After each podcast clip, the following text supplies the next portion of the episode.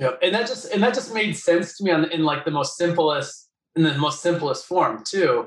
I mean, the other part of that was, you know, the idea of getting a job and working for someone else forever and retiring when I was too old to enjoy life didn't seem attractive. It seemed what most people did, and I I didn't want to do that. Uh, you know, I would meet many adults that worked their whole lives or who had been working their whole lives, and it wasn't even that they were always unhappy. It just wasn't what I wanted to do. I didn't want to get up every morning and work for someone else, making them wealthy, especially not my entire life. You are listening to the Passive Wealth Principles Podcast. I'm your host, Jake Harris. And when I'm not hosting this podcast, I'm the founder of an award winning real estate investment firm and actively investing into commercial real estate all over the country. This show allows me to interview, dive deeper, and deconstruct many passive wealth principles, not just from investing, but tactics, strategies, and many fascinating ways in which people have achieved levels of passive wealth. Through my nearly 20 year career as a professional investor, I've built an amazing network of people and come across some super savvy investors. Not only do they have a unique stance on the marketplace, but look at the same problems we all face and many times have come up with a simple but unconventional approach to solving them. This is why I'm so excited for this podcast. It allows me to unpack and have a more in-depth conversations with these special guests.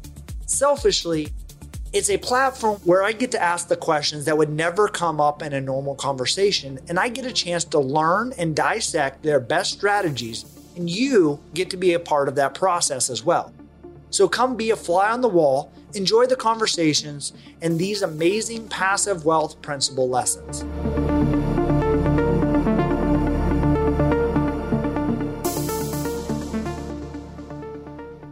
Today on Passive Wealth Principles, I have a rock star, Gabriel Hamel. He is one of the most interesting people that I've ever spent time with. He has a very creative way of he's just looking at the world. And, and the reality is, is that it's super simple, like using basic math and intuition. He has taken that and grown that into a real estate portfolio of more than $40 million with no syndication. Oftentimes you hear that and people have $40 million worth of real estate and they're raising funds from other people. And he has done this primarily through seller financing, through creative ways of structuring these deals that's focused on cash flow first and foremost. And then over the course of uh, 10 years, was able to then start harvesting that equity and, and put together a unbelievable life. We're also going to dive into how he's done that with no employees, with one single purpose or one single purpose of not having a bunch of employees. So he's unlocked a true passive wealth principles in his life and architected that one of the most healthy people I know, an amazing wife and kids. He travels and adventures we even dive into him recently going to Necker Island and spending some time with Richard Branson and some of those key takeaways. So I am incredibly excited about this episode that we're going to jump in with my friend Gabriel Hamel.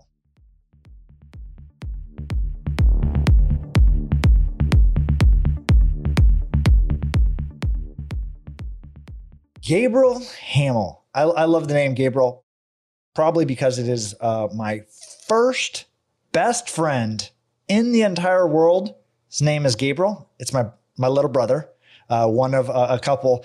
Uh, I could not pronounce his name. I'm two years older than him. I called him Babo. Uh, that's how at least it pronounced as as Gabriel was Babo. Uh, so uh, I always have an affinity towards people. I think you know a handful of uh, Gabriels have always been like people I uh, you know, maybe it's the name, maybe it just because I personify that as as the my first best friend, my my brother. Uh, but anyway, Gabriel Hamel, um, I am excited about this podcast episode because you know you and I have spent some time. We've run around mountains. You know, we've been in Sedona. We've um, I don't know all the places we've been, but we've we've been around we camping. Our families camp together. Uh, I feel like you are like a super rock star on these, you know, even what this podcast is about, you know, passive wealth principles. Like you have architected one of the most fantastic lives that is envious to many people. That's like their end goal of what they would like to be. And you did it from the, the starting point.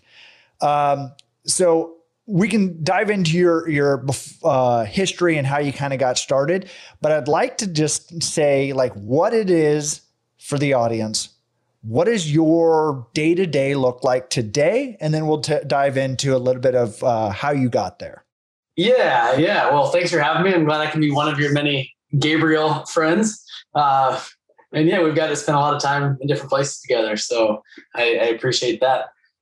Yeah, you know, I, I'm I'm just a guy that likes to likes to buy real estate and live life to the fullest and travel um, and you know, what's allowed me to do that is really just been uh, to have the passive income has really been real estate. And so, pretty early on, uh, a couple years after high school, I read the book Rich Dad Poor Dad and thought this makes sense. I'm going to buy assets and not go get a job, but uh, just focus on building wealth. And I knew that in my mind, real estate was going to be that path. I had no idea initially what that was going to look like. Um, I would tell a lot of my friends that, hey, I'm going to go build this real estate empire. And most of them told me I was an idiot and that's that's kind of how I got my start. I just went I just went all in, uh, learning what I could about investing in real estate, and I'm much more of a doer than just a, a thinker. And so taking action was a big was a big part of that. So today you have, you know, tens of millions of dollars worth of real estate. So what what does your investment portfolio look like today? Today, yeah, it's uh, it's about a roughly forty million dollar real estate por- portfolio. It's it's non syndicated. Uh, I don't have partners on on most of the stuff. Um, I have a couple partnerships on some of my smaller, uh, medium sized multifamily properties. But yeah, it consists of some single family, multifamily, some mixed use commercial, and as of late, mostly mobile home parks and uh, even a campground RV park, which is a newer newer purchase, and then shifting into some commercial. But yeah, it's, it's it's valued around 40 million. It's about 400, just under 400 units between uh, the asset the asset types. Yeah, that is um, you know one way to get a lot of passive wealth as far as uh, you know owning multiple units, and obviously what you have, uh, I think is probably in demand. Recession proof. Uh, there's lots of inflation, talks of, of recession right now. Do you have any concerns about the recession coming in in your portfolio? You know, I I don't. Um, you know, I, I try to find the positive. I mean, yes. Do I think that there's going to be? Do I think we're in a recession? Yes. Do I think that there's going to be some big changes? Absolutely. I mean, we're already seeing it uh, in the stock market, the crypto market. I, I choose to put most of my money, uh, you know, in, in real estate. And so for me, it's it's cash flow first. I, I built a lot of wealth through appreciation but I never, I've never relied on appreciation. For me, it's always been cash flow first. I didn't know a lot when I got started, and my only criteria back when I started was, hey, need, the property needs to be cash flow positive. So I bought a lot through, uh, you know, 2009 through 13. A lot of people told me back then I was crazy, uh, but I was like, hey, the the market, the market had just crashed, and this seems like a good time to buy. People are getting out, and as long as the pro- property's cash flow positive, I thought that was a, you know, would hedge my risk. Uh, and, and, everything I bought 2019 13 was all no money down seller financing deals. And so, uh, even though those properties have appreciated, uh, and a lot of property I buy today have upside potential. Almost everything I buy uh, is under rented, poorly managed, and have that upside. I just I just don't rely on that. And you know, shifting into the mobile home park space, I do think that that space is fairly recession proof. It's some of the you know lower income tenants. There's a huge gap between who can afford space rent and who can afford a one bedroom apartment. And I have uh, great property managers and I have great tenants that are long term tenants that that probably won't won't move. So you, you, you scratched on right there that one of the things that I think is is super um, important is when you started out, you know, you're buying for cash flow but and, at least I know of you is the guy that has creative financing. You know that you put together these seller finance deals, or um, when everybody else was out exiting, you were going in. So why don't you you know maybe talk? You know, was that intentional or was that just a uh, a necessary evil. Like you didn't have the money, so you had to figure out some way to, to kind of build, start building this this real estate empire. Yeah, it's it's a good question. Uh, I mean, I don't I don't want to take the whole call and the whole story because it it's it goes back. But yeah, the, the short of it is, you know, I, I read Rich Dad Poor Dad in 2002, and I'm like, I'm going to start buying real estate. Shortly after that, uh, I get deployed to Iraq, spend a year in Kuwait and Iraq. I had I had previously joined the Army National Guard in high school, so I was doing the one week in a month stuff. Um, then I got called up a few, you know, a few years later, and and I was gone. So that's where I really started telling all my friends, like, I'm going to come back. I'm going to buy a house. I'm going to start buying a bunch of property. And I was living in my friend's attic for $100 a month prior to that. So that's why, you know, my friends I was deployed with were like, "You're an idiot. What are you talking about? You never went to college. You're living in an attic like Quasimodo. Like, how are you going to come back and you know, do this. And I was like, I have no idea, but I read this book and it says that you can build wealth through real estate. So that's what I'm going to do. Um, so my first couple properties, you know, during the subprime, 2005, and, and really the only bank loans I've ever got on purchases have been my first three properties. And so I've never actually traditional traditionally financed a property uh, up t- to date, other than these first three. And those first three, I don't even know if you consider traditional. It was subprime. Banks were giving money to anybody. I was one of those guys that they gave a loan to, even though I had no money and no job. And uh, so I was 100% financed on those first three properties. And I, and I thought this is easy. I bought one in 05, bought one in 06, bought one in 07. And my initial goal was I'm just going to go back to the bank once a year and buy a house. And in 20 years, I'll have 20 houses. And I'm doing pretty damn good at, with 20 houses in 20 years. You know, here comes 2008. And, you know, I go back to the bank and they say, hey, sorry, um, you actually don't qualify for a loan anymore. You, you actually need a down payment. You need income. Uh, you know, you have none of that. And I thought, what am I going to do? Went took a bunch of odd and end jobs. And, you know, eventually um, I was like, this isn't going to work. I, I landed a minimum wage job in a high school special education class. And a couple months in, I was like, this is not my dream. This is not what I want to be doing. Either, either I get serious about investing in real estate or I end up just going down the path of a low paying job. So yeah, I spent the next year on, on Craigslist every night just looking for seller finance deals, owner finance. I was typing in keywords like owner financing, seller financing, owner terms, uh, and just just trying to find deals. I analyzed a lot of deals. I had a lot of conversations, and then really to answer your question is yeah, I was really fortunate that I had no money. I had to get creative. I had to found I had to find sellers that didn't care about a large down payment. And as I would talk to a lot of these potential sellers on Craigslist, I found that sellers it was either the price, the interest rate, the down payment. It was some aspect of the deal that they were interested in, but not all sellers needed a large down payment and, and for different reasons. And so because that was the one thing that I was really missing was a was any kind of large down payment.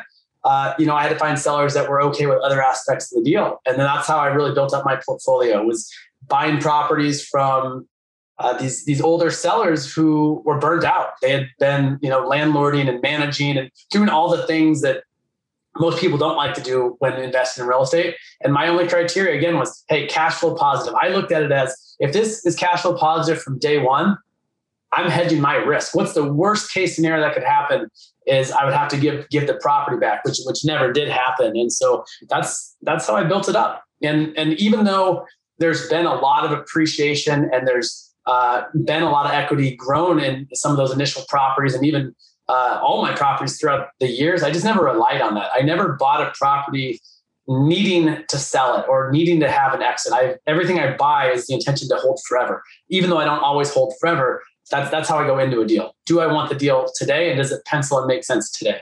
So that's that. The whole adage I, I say this often is just buy cash flowing real estate and hold forever. You know, I was like, it's it's actually not that complex uh, as, as far as when you think of it, but it's like people layer on so many other complexities to that, you know, and obviously when you syndicate or when you're using, um, you know, a fund or something that you're using other people's money, not always, you know, sometimes you can find aligned benefits, but they want like an exit, like, hey, when am I getting my money back out of this?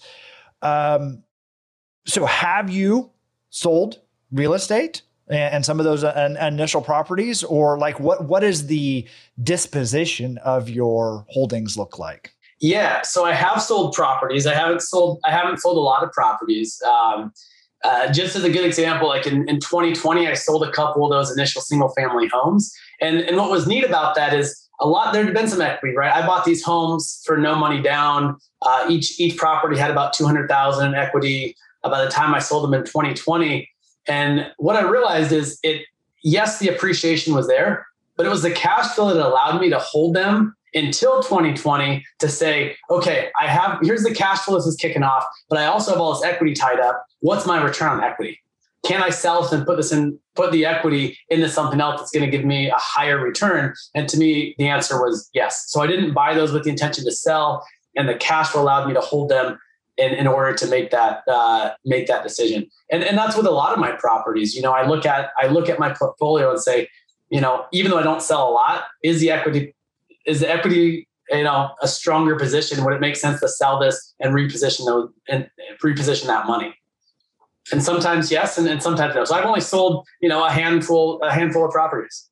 And and i mean we were at uh, in sedona we were talking about teams you know as far as like managing your team or growing your organization or scaling it and uh, i remember you sitting there and you'd be like i don't really have a team it's it's me. you know, I was like, you know, so uh, that's one of the other kind of um, maybe limiting beliefs that people often have is they think that, oh, if I'm going to go buy tens of millions of dollars worth of real estate, I need to have a really big team or be, you know, um, have awesome systems. So I, I'd like to, you know, hear a little bit more about like how does a guy, you know, uh, in Oregon buy up all this real estate without having a team? How have you structured that? What are the things that you've put in place? Yeah, I, I love that you said uh, limiting belief and you know not having the team. So I was I was just at the Limitless event and I was on a passive real estate investing panel, and the conversation kept going to syndication, and so I finally had to kind of like kind of like interrupt the group on there because that's all that was getting talked about. And I kind of said, hey, hey, there are other ways to you know not that any real estate is actually fully passive, right? But there's other ways to set up your life or your real estate portfolio and it be fairly passive. And so for me, I rely heavily on third party property management. I've never had a W 2 employee up until about a month and a half ago. I have one employee, and that's very specific to the campground RV park that I that I bought like two months ago. Um, outside of that, I rely heavily like it's not my team, but I have great property managers who have really good systems and really good accounting. And the communication between me and the property managers is what's a, what allows it to be, you know, fairly passive for me. I'm looking at high level stuff. I love acquisitions. I love meeting people. I love having conversations. I don't love property management. I don't love, you know, the dirty details of uh, paperwork. And so to me, third party property management makes it easy, makes it clean, and allows me to focus on what I'm good at, what I, what I enjoy doing. No, That's awesome. The the acquisitions and and one of the key things you've mentioned it before, and obviously we haven't got into it on this call, is and you you you tapped on it a little bit on when you were responding to those Craigslist ads and you were looking for creative ways of financing or seller financing.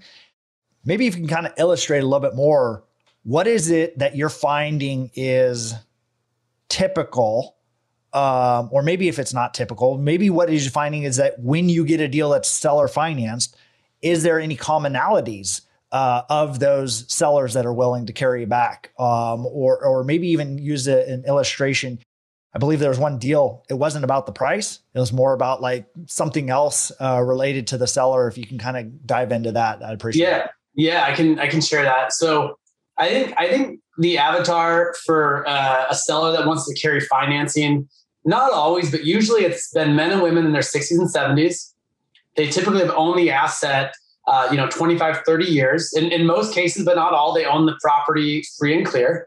They are investors themselves. It's it's not their primary residence. I've never bought I've never bought someone's primary residence. So these are older investors and they're great people and they have a level, some level of sophistication and they've built some level of wealth.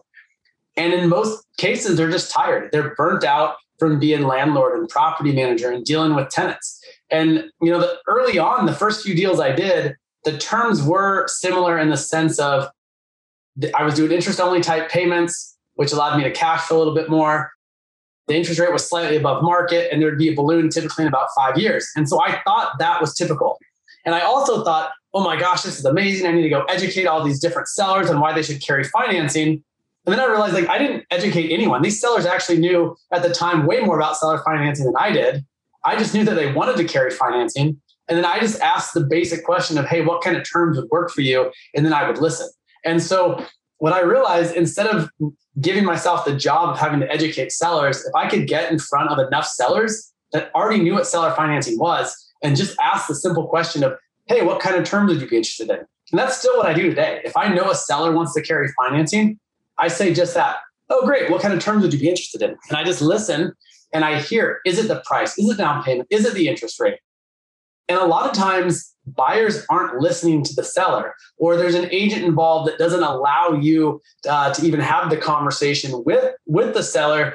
And, and this may be the example you were talking about, but there was an expired listing. It was a commercial building with seven multifamily properties, and they were advertising it as, and, and tell me if this isn't the one, but they were advertising it as a development project and developable land. And, and, it very much is. I may develop that land at some point. The listing expired, and I went to talk with the owner. And I knew that he was getting cash offers. I knew he was getting cash offers, and you're asking. And I said, Hey, what's going on? How come um, this hasn't sold? And he said, You know, I'm this guy's a retired judge. And he said, I really don't want to be cashed out. I've been doing, I'm in my, I'm in my mid 70s. I have no family to pass this on to. But what I want is I want income for the next 15 years. And I don't want to be cashed out. Because if I get cashed out, what do I do with this money? I don't want to put in the stock market. I don't want to, I don't even want to actively invest and do a 1031 exchange. Um, and I don't want to sit on cash. He said, I have no family to pass this on to. I want income for the next 15 years. And if I were to pass away in that 15 years, I want those payments to go to this nonprofit organization that's really near and dear to my heart.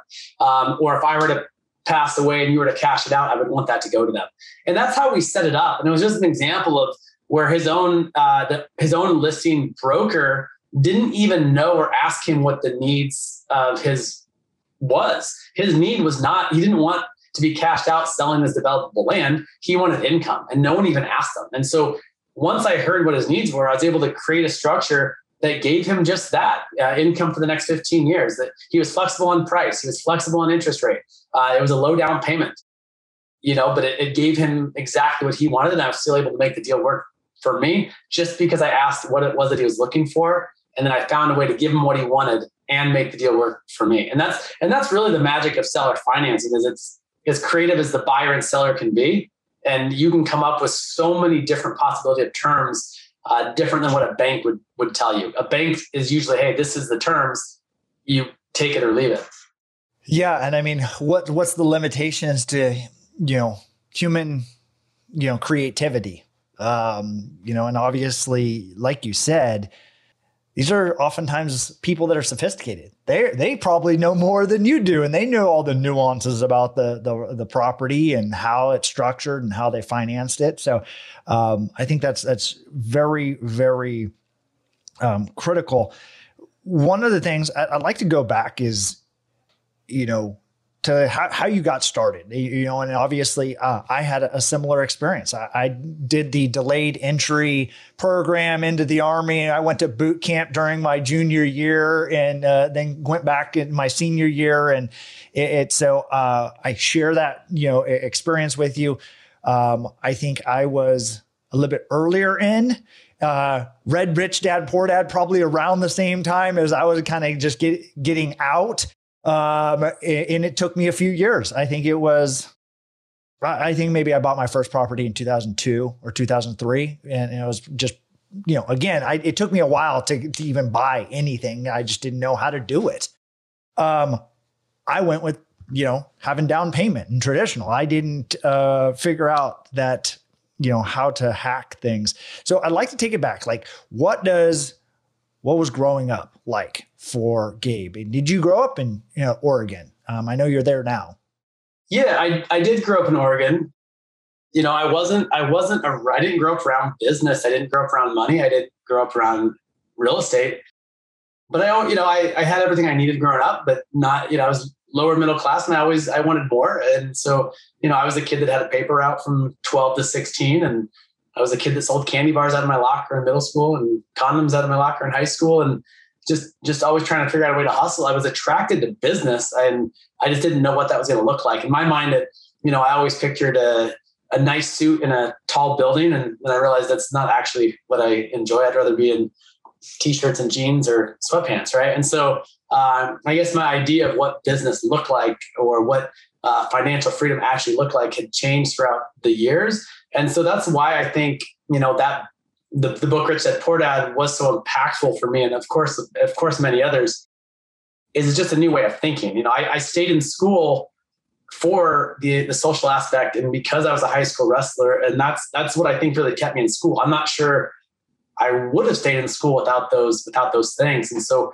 yeah, for a couple years, a little bit lost, like uh, a lot of young people just trying to figure out what it is that they want to do. And, and that book really, really changed the direction of my life. It gave me an idea um, to how I wanted to pursue, you know, going into uh, the future with my life.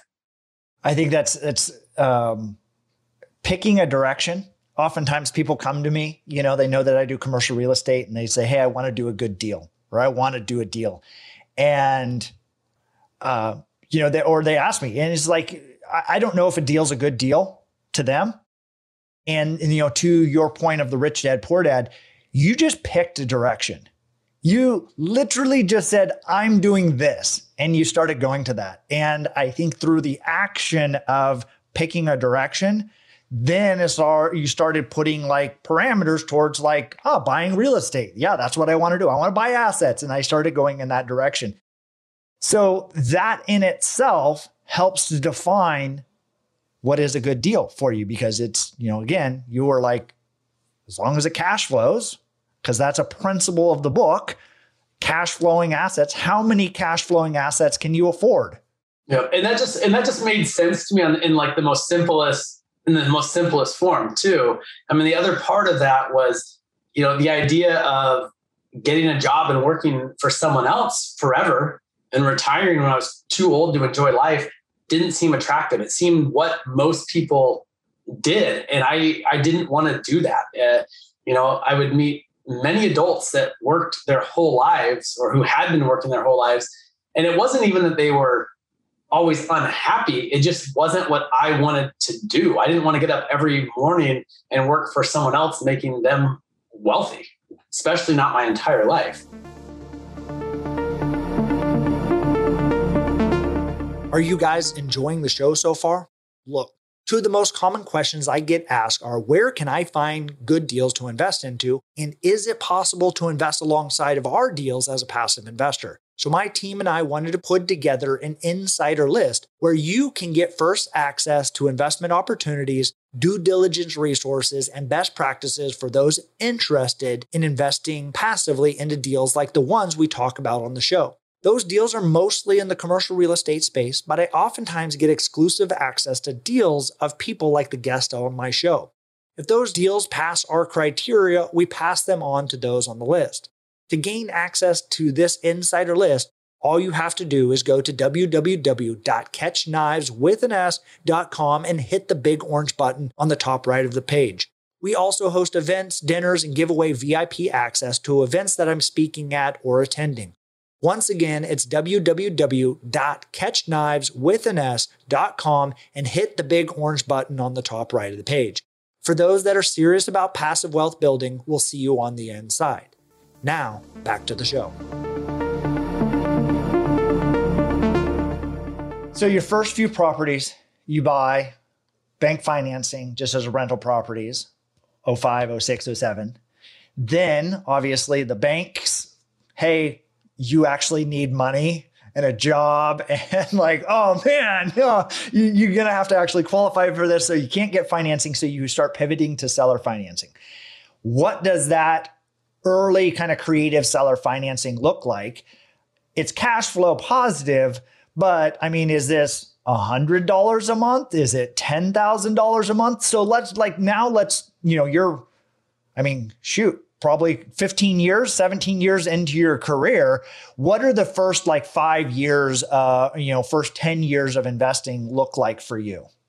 Yeah i mean even those first properties even though they were 100% financed like the first house rented out two of the rooms uh, one to my brother one to a friend um, you know now they call it house hacking. It just made financial sense then. And did that with you know the first first couple. So even even then, I still didn't overbuy. You always hear the whole horror stories of people way overpaying for a property during during the subprime.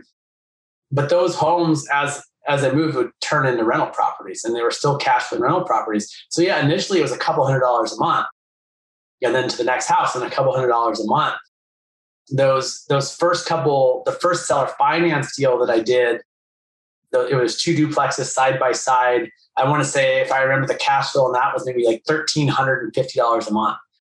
You know, between between the four units, and some of that was just the structure of how we set it up. You know, uh, with interest only payments um, and and I really thought in my mind, you know, worst case scenario, if at the end of this term, if I have to give the properties back, which I never did, but I wrote up, they were just non-recourse notes. And so I thought, hey, I'm going to cash flow the whole time that I own these. And if for some reason I'm unable to refi or uh, have to give these properties back, then at least I learned, at least I learned something. But rather than do that, I just, I just kept buying from, you know, through 09 through 13 and just kind of built up from there. By 20 by 2014, uh, you know these properties had tenants that were paying more in rent. Uh, interest rates were low, prices were up, and that was the first time I did a refinance out of the seller financing uh, loans and into long-term fixed debt. And so I didn't pull any cash out then. It was just all uh, fixed rate mortgages on those properties. And what it really opened my eyes to is I ended up with the same type of loans that I would have gotten had I bought these properties traditionally except for by 2014, I have those same kind of loans and I didn't have to bring that 25, 30% to the table of which I didn't have. And so back then it was when rates hit four, you know, 4% for the first time. So even on the multifamily stuff, I was getting 4.125, four and a quarter percent on 30 year fully amortized loans. And so I went from these seller finance loans to fixed term debt. Uh, one of the women that was carrying financing for me, she got a lump sum of cash. She ended up lending that back to me as a as, as a private money loan. So that relationship didn't end there. I had never borrowed private money. She had never lent private money, but I ended up in contract on a property down the street. Um, and she financed that for me. She kind of jo- I, she kind of jokingly said, "What am I going to do with all this money?" And I said, "You could you could lend it back to me." And she had laughed, but a couple months later, um, she said, "Hey, were you serious about that?" And I said, "Absolutely." And we had six years of trust already, but six years of you know me making payments to her on time every month. And so she she was happy to be a private money lender for me. And so that relationship didn't end just because I refinanced. Yeah, I mean that the long tail of that, I think that's so critical that, you know, you're building that relationship with these people. Now they trust you that you said what you're you're going to do, and I think that's probably a probably a pretty big fear uh, of someone on the other side. So thinking of someone carrying, you know, a note to some new buyer that's going to take over is like, are they going to maintain the property? Are they going to actually make payments to me? You know, am I going to have to go through foreclosure and try to take this, you know, property back in worse condition than it was before? Um, and then obviously presenting yourself and doing and honoring your word. I mean, there's a fairly simple, you know, uh, premise and, and process, but I mean, it, sometimes it seems like the simple things are not being done in in today's day and age. Yeah, I think there's a lot of people, you know, on the note just trying to make a quick buck. And it's like, if you're in this for the long haul, I mean, just you, as a human, you got to do what you say you're going to do, you know, and it's, it does come down to, you know, do you know, like, and trust them? And I think, you know, building that trust is important. I, I just sold some of these properties actually recently on seller financing terms to, to people I know, like, and trust. And, you know, the terms, it's, it's again, it's a win-win scenario. I've, a lot of equity's been built in those properties, but there's some of my older properties, a lot of deferred maintenance. And so I sold them to a couple that have the skill set to go in there, clean them up, uh, actualize, you know, uh, even higher rental rates. But it's not the best use of my money to go in there and do that. And so, you know, they offered me uh, terms that were favorable to me and them. And it's again, it's a it's a win-win scenario, and I'm happy to do that because I know that I can trust them. Just just like sellers uh, felt the same way for me back back when I got started.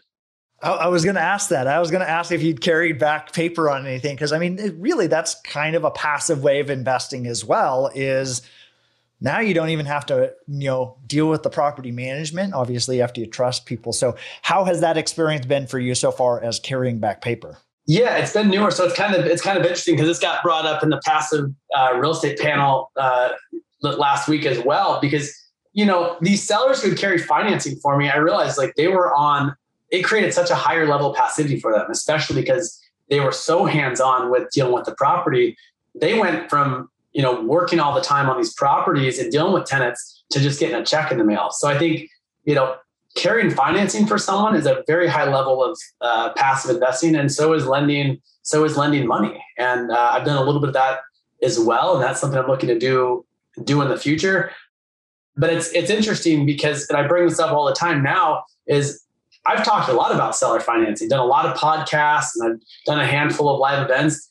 And it was it was years before someone raised their hand and said, "Hey, do you have any duplexes that you would uh, seller finance me?" And I remember the first time I was asked that, and I'm I'm like, "Oh my gosh, I don't right now." But that's such a great question. I'm always talking about finding investors that that already own real estate that may carry financing. It took years before someone actually asked me if I would carry financing for them. So far, I like being on the other end of of that transaction. Absolutely. That's great. You um, have so much of your life has been designed, and, and I, I, you know, because I know you, that's been intentional. Um, obviously, relying on third parties the way you invest. So, like, what does is there a typical month? You know, it, what is you know a, a, you know a typical day look like in your life? What is the you know Shangri La, the other side of things when you have this financial freedom that people are you know um, m- you know looking towards or trying to achieve? What does that look like for you? Yeah, it, I mean it it varies, right? And I think part of it is you know the importance of time freedom or making sure you know what it is that you want. I think what we do with our time, you know, can vary from who you are and what you want to do, but ultimately it comes down to having the choice and having the freedom to do as you please with your time. So yeah, that that can vary. You know, today I worked out and hung out with my wife for a little bit and we're just we're just kind of chilling. Last week I went to a, a real estate event you know, last year we did a couple month road trip with with the kids. We spent a month in Maui. Uh, went back there on the Maui Mastermind trip uh, last March. As you know, we were in uh, in Necker Island for a bit with Richard Branson. So it's it's you know been able to do a lot of really cool stuff. Um, but more than anything, it's the financial freedom is a lot of the time freedom to be able to to do those things. And so I think you know for others, it's less about what you do with that time and more about that you have the choice to with what you do with that time. You actually have the choice to, you know, choose what you do with your life. Yeah, I mean, what what a powerful thing, you know, having choice, which so many people, and, and obviously, if you'd gone down the path of working a job, you know, you probably don't have. Well, I mean, I have employees. Uh, I've been an employee. You know, you don't really have choice. It's you know, do this, and it'll give you this paycheck in a couple weeks, and you get to keep doing that over and over. I, I, you, you mentioned this, and this was something that I wanted to bring up. Going to Necker Island, spending some time with Richard Branson. What, you know, let's maybe start with high level and then get into some more granular details as far as what did that do for you and what did you uh, experience, you know, spending time with someone that is quasi the patron saint of entrepreneurs. Sure. I, I think I think the more and more I get in rooms with people that are playing at a higher level than I am, it just forces me to think bigger and want to play life bigger. You know, it's I, I, go to a lot of different events. I, you know, we're in a mastermind. We're in GoBundance together, and and you know we went to Sedona together uh, for that mastermind. And sometimes it's very actionable, um, like do this or do that. Don't you know? I got to implement this in my life or in my business. But for me, honestly, sometimes it's just getting around people that are playing life bigger. It kind of forces me to to think bigger and want to play bigger. It's hard to really calculate the return on what that what that might be. Uh, it's it's more just being in that environment forces me to to think bigger. So when you say that, Richard Branson, what was that like? Uh, you know, and and obviously I watched you, you know, Aaron and and Daniel uh, doing your interview there with the, the sun setting over the Caribbean and sharing a little bit of your your story and your background. So, spending time with Richard Branson and these people that are playing huge. What were some of those revelations? What were some of those things that you you came back and maybe if it wasn't action items, but you were just like, whoa. Yeah, I think I think one of the biggest things with with Branson in particular, like at least you know, one, like one of the things I admire is yes, he's an amazing entrepreneur, um, but he also knows to have he's he knows how to have fun. He's in shape. I mean, we did a a bike ride with him. At least some of us. It was like 11 miles, almost all uphill. He's 71 years old, and he's he, not only is he hanging, he's like leading the way. The guy kiteboards. He's he's kind to the people around him, and so I mean that was inspiring to see. Anything that I've ever seen of him online, it's, he's that's how he is in, in real life, and so um, you know that was that was really neat to see. Uh, you know, yeah, Daniel and Aaron got to interview him. It hasn't been released. I don't know if it, it will get released. But one thing that really stood out to me is throughout his career, you know, they kept talking about how he was kind of played on that knife's edge a lot, where he was willing to go all in. He was willing to risk uh, multiple things that he built to go all in on what he believed in. And so he he he would, you know, as simple as, okay, here's all the revenue that's being kicked off from this business. I'm willing to take that and go all in on this next endeavor. And he would say, you know, I didn't have a board of directors to tell me no. They probably would have said no. But if he believed in something strong enough, he would go all in 100% and he'd be willing to risk one thing to go to the next thing that he believed in. And I think that's why he's had a lot of success because he believed in something so strong that he's willing to go all in on it. Uh, yeah, that's, I mean, I, I guess that's, you know, you know, when you're playing such a bigger level and, and obviously i don't know elon musk but you know you see and hear and read some of these stories the same thing where he was like i exited, you know, PayPal and I had to borrow money for rent because I invested every last nickel and dollar into these next ventures and everything else. And I, you know, so uh, going all in, you know, and I hear that more and more in stories. Do you have any of that in your own life or have you also started to take a you know a thought process of hey i built it here i'm trying to protect my basis and I'm willing to risk this? Or are you someone coming back from from Richard Branson that you're like, man, I got 40 million in real estate. I'm putting it all in to make it go to 200 million.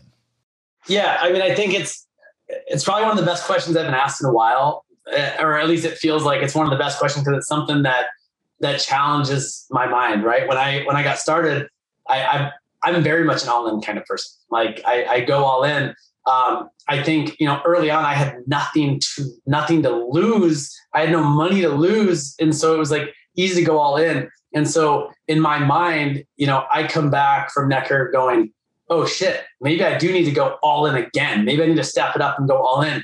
Because when you have nothing to lose, you have nothing to lose. Now I've built a significant level of wealth where it's like, okay, I don't want to lose what I built, but I also want to go go next level. What does that look like? And you know, what moves should I be making? Is is there is there some fear that I'm like standing behind because I've built up a certain level of wealth that I don't want to lose, or uh, is it is it actually more risky to think that way and not just go all in on the on the next thing? I mean, I'm not sure that's something that challenges like currently challenges my mind, and so I don't know what that next evolution is going to look like. I love the game. I, I mean, I love life and I, I enjoy the, the game of real estate. I enjoy building wealth and I'm going to keep doing it as long as I enjoy doing it. And so, yeah, I want to, I want to step it up and, and go next level. What that may look like, I'm not fully sure, but I'm not going to stop playing. Yeah, I think uh, obviously defining what that next level is that you're trying to achieve. And I guess if there's something that you believe in that wholeheartedly, um, knowing you, I, I think you would um, likely do that, but um, be have the ability to push all those chips in. And I question this even myself. You know, uh, obviously, you know, married, have kids. You know, it's it's like a different thing. You know, when I was single and you know, pushing all the chips on the table and you'd be like, all right. And, and I did, I happened to experience, you know, the subprime meltdown and the collapse and losing, you know, millionaire to a negative net worth, you know, to, you know, uh, hemorrhaging money. And that became a foundational kind of rock that I was like, hey, I don't want to go do and experience that again. And so I see that also in the way that I invest when I acquire new assets um, is there a nirvana of can you get Richard Branson like you know, next levels, but also not risking everything that you have built so far? Yeah, I mean, when I think like I look at investing pretty simply. I mean, I, for me, it's I'm, I just don't think I'm a complicated guy. Like it's for me, a lot of times it's basic math and intuition, and whether that's hiring a property manager, whether that's on a deal. I mean, yeah, I'm looking at the numbers, but at the end of the day, it's you know, it's usually basic math and intuition. Um, you know, I, I closed on this campground, this RV park. I mean, I, have been buying, I've been buying uh, mobile home parks, and then this RV park came across my table, and the numbers look great. I closed on this thing before I had someone to run it. Um, you know, and but I knew I had to trust that uh, my gut was like, yeah, I still need to close. I had asked the, the sellers to stay on uh, managing it for a little bit, and then I got really fortunate that I found someone that is running this park and doing such an amazing job. And so, you know, I was having this conversation last week. Like, what if I let fear not allow me to buy that property? Or what if just because I didn't have someone lined up, I didn't close on the, the property? The math was good, and my my gut was close the deal anyway, and I'll find someone. And I got really fortunate with you know who I have running the park, and so. Uh, for me, that's that's how I really plan on going into things in the future. Is yeah, I'm going to protect what I have. They, I think the, the real estate protects itself because they're cash flowing assets. Um, and at the same time, I you know I'm looking at bigger deals, but the fundamentals of investing don't really change. And you know the market's shifting. I think um, we're seeing that across all sectors. Uh, but more than anything, I'm just going to keep my eyes open and pay attention. And at the end of the day, just trust my trust my instinct. So you mentioned that, and that's something I'd like to to unpack a little bit. Intuition or your gut instinct. Um, have you seen that change in you over time? You know, and and, and I ask this, and I'll try to uh, you know give a little bit more context to that.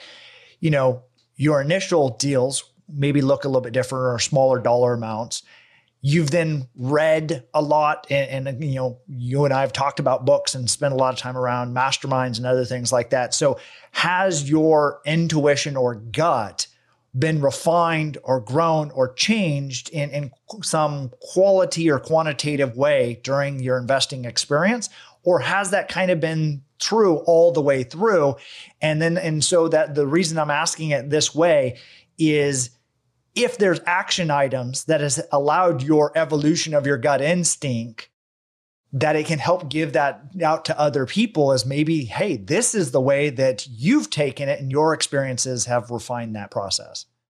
Yeah i i'm not sure. I wish i had a i wish i had a better answer for you and, and, and for your listeners.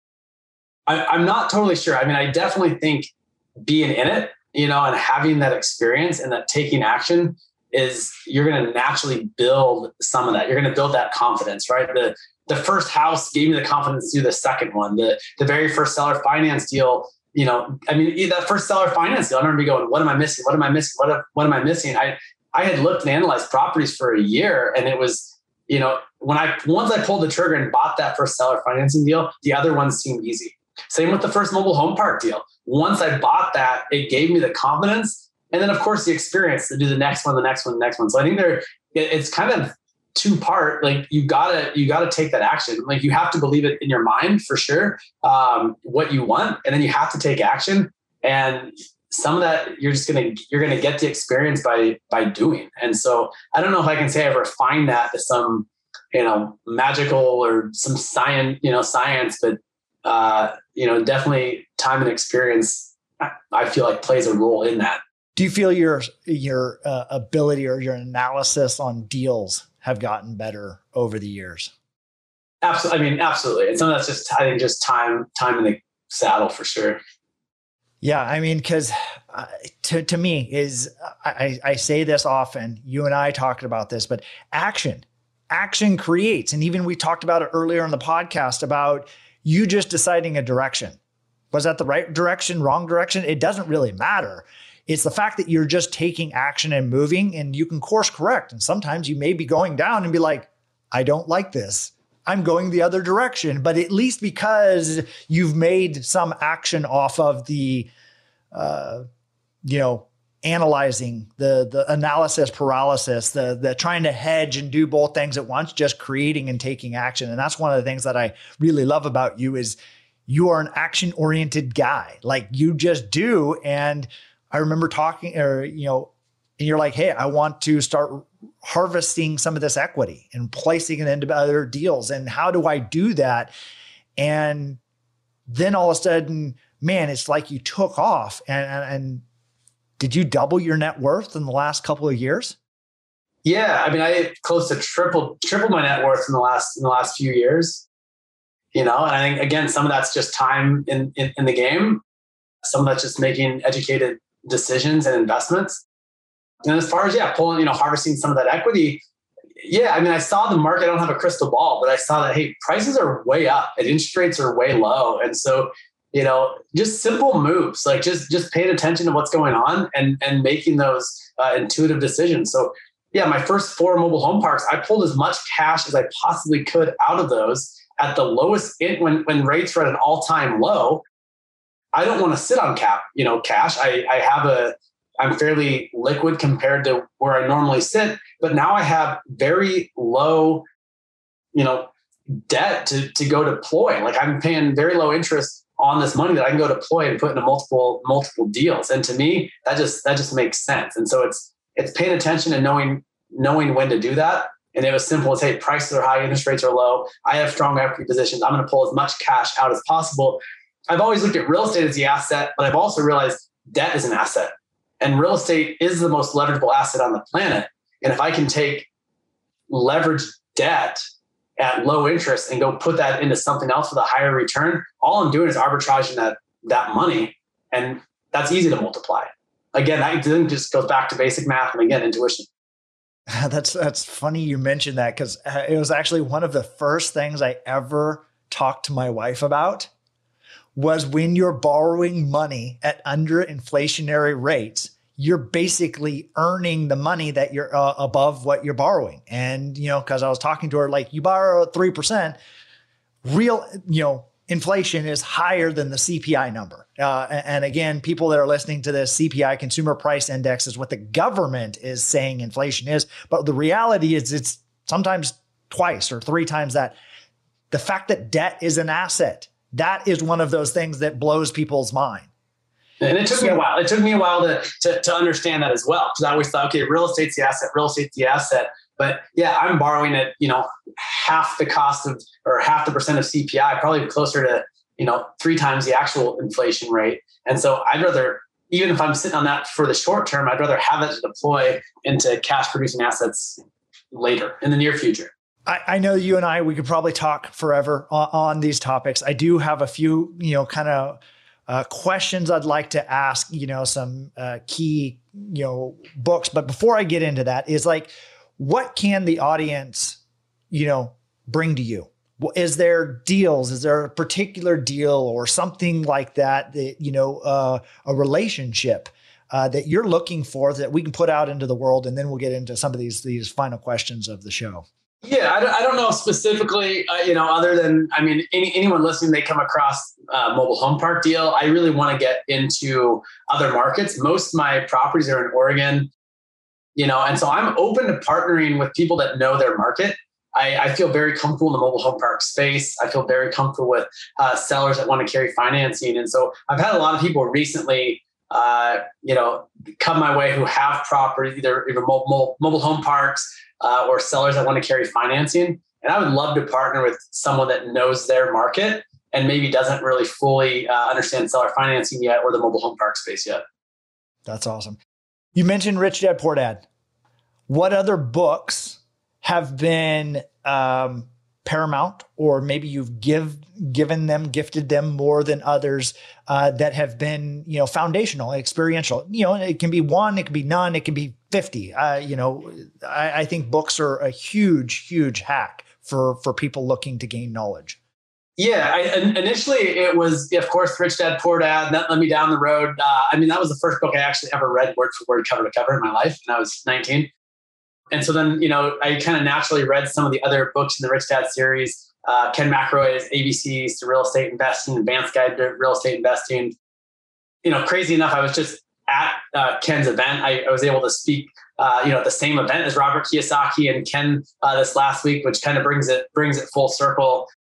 That was really neat. uh, Tax Free Wealth, which was in that that series, Asset Protect. So a lot of the books initially in in that series, but then that led to me uh, also led me to The Richest Man in Babylon, um, Think and Grow Rich, of course, the classic How to Win Friends and Influence People.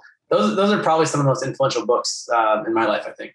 And then any books of late that you have found to be uh, incredibly valuable or, or you know opened your mind up to new possibilities? Oh gosh, I don't know. I'm I, I kind of go through phases where I'm listening to audiobooks or podcasts. Um, yeah, I don't know. Right right now, I've, I've been listening to a lot of just uh, a couple podcasts and.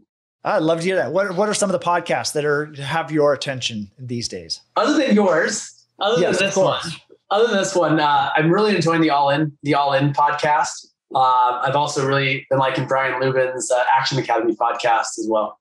Yeah, I mean, uh, uh I've been on uh, Brian's uh, podcast. You guys should check him out. We'll make sure to include that in the show notes. Uh, I was a guest there. Actually, Gabe, you sent me a nice text uh, in response to to my episode there. I had a, a few other people as well. Yeah, you had a uh, great you had a great episode, and, and I've been on there as well. And I, I Brian gets some great great guests, and so it's been a good it's been good to see his growth and see who he gets on there. Yeah, and I think one of the things is he's a kind of high energy person in general, and so when he's bringing that energy, it also uh, resonates. At least it did for me as a guest. Um, and obviously, All In, a fantastic podcast. Uh, I mean, are each of those guys billionaires or close to billionaires? I, I think they all, yeah, if not, I think they might all be. Yeah, uh, so a bunch of billionaires talking about investing. it, it is. Um, it took me I don't know, probably five, six people had to reference that podcast before I actually started listening to episodes, and it is quite fantastic. Um, so it is, you know, you're listening to this podcast, you probably already heard of, of these other ones. Um, I'd like to ask what final question of what is it that you're most grateful for? What am I most grateful for? gosh, just life. I mean, life in general. I mean, my, my wife and kids for sure, but I think life, I, you know, earlier this year, I, I think naturally I, I have a lot of gratitude and I, I start my day with gratitude. It started off as just wanting to list three things in my mind of things I'm thankful for. And a lot of mornings it's just rolling in my head like 20, 30 things uh, that I'm grateful for. But I, I think that is the single largest, biggest contributor to my happiness has been gratitude. And so I just try to find the good in things. And there's a lot, there's a lot to be grateful for. Well, everybody, again, this is another passive wealth principles podcast show. Fantastic opportunity to spend some time with Gabriel. Uh, thank you so much for your time away from your family, you know, uh, acquiring more mobile home parks with creative financing. And uh, again, that is a, a uh, inspiring to me every time I'm around you. And also one little last little tidbit that I'm going to give people that Gabriel unofficially has the Guinness Book World Records for push-ups and diamond push-ups. Diamond push-up, yeah. How many is that? Uh, I think the most, let's say the most I've done in a minute is 96. 96 diamond, diamond push ups in a minute.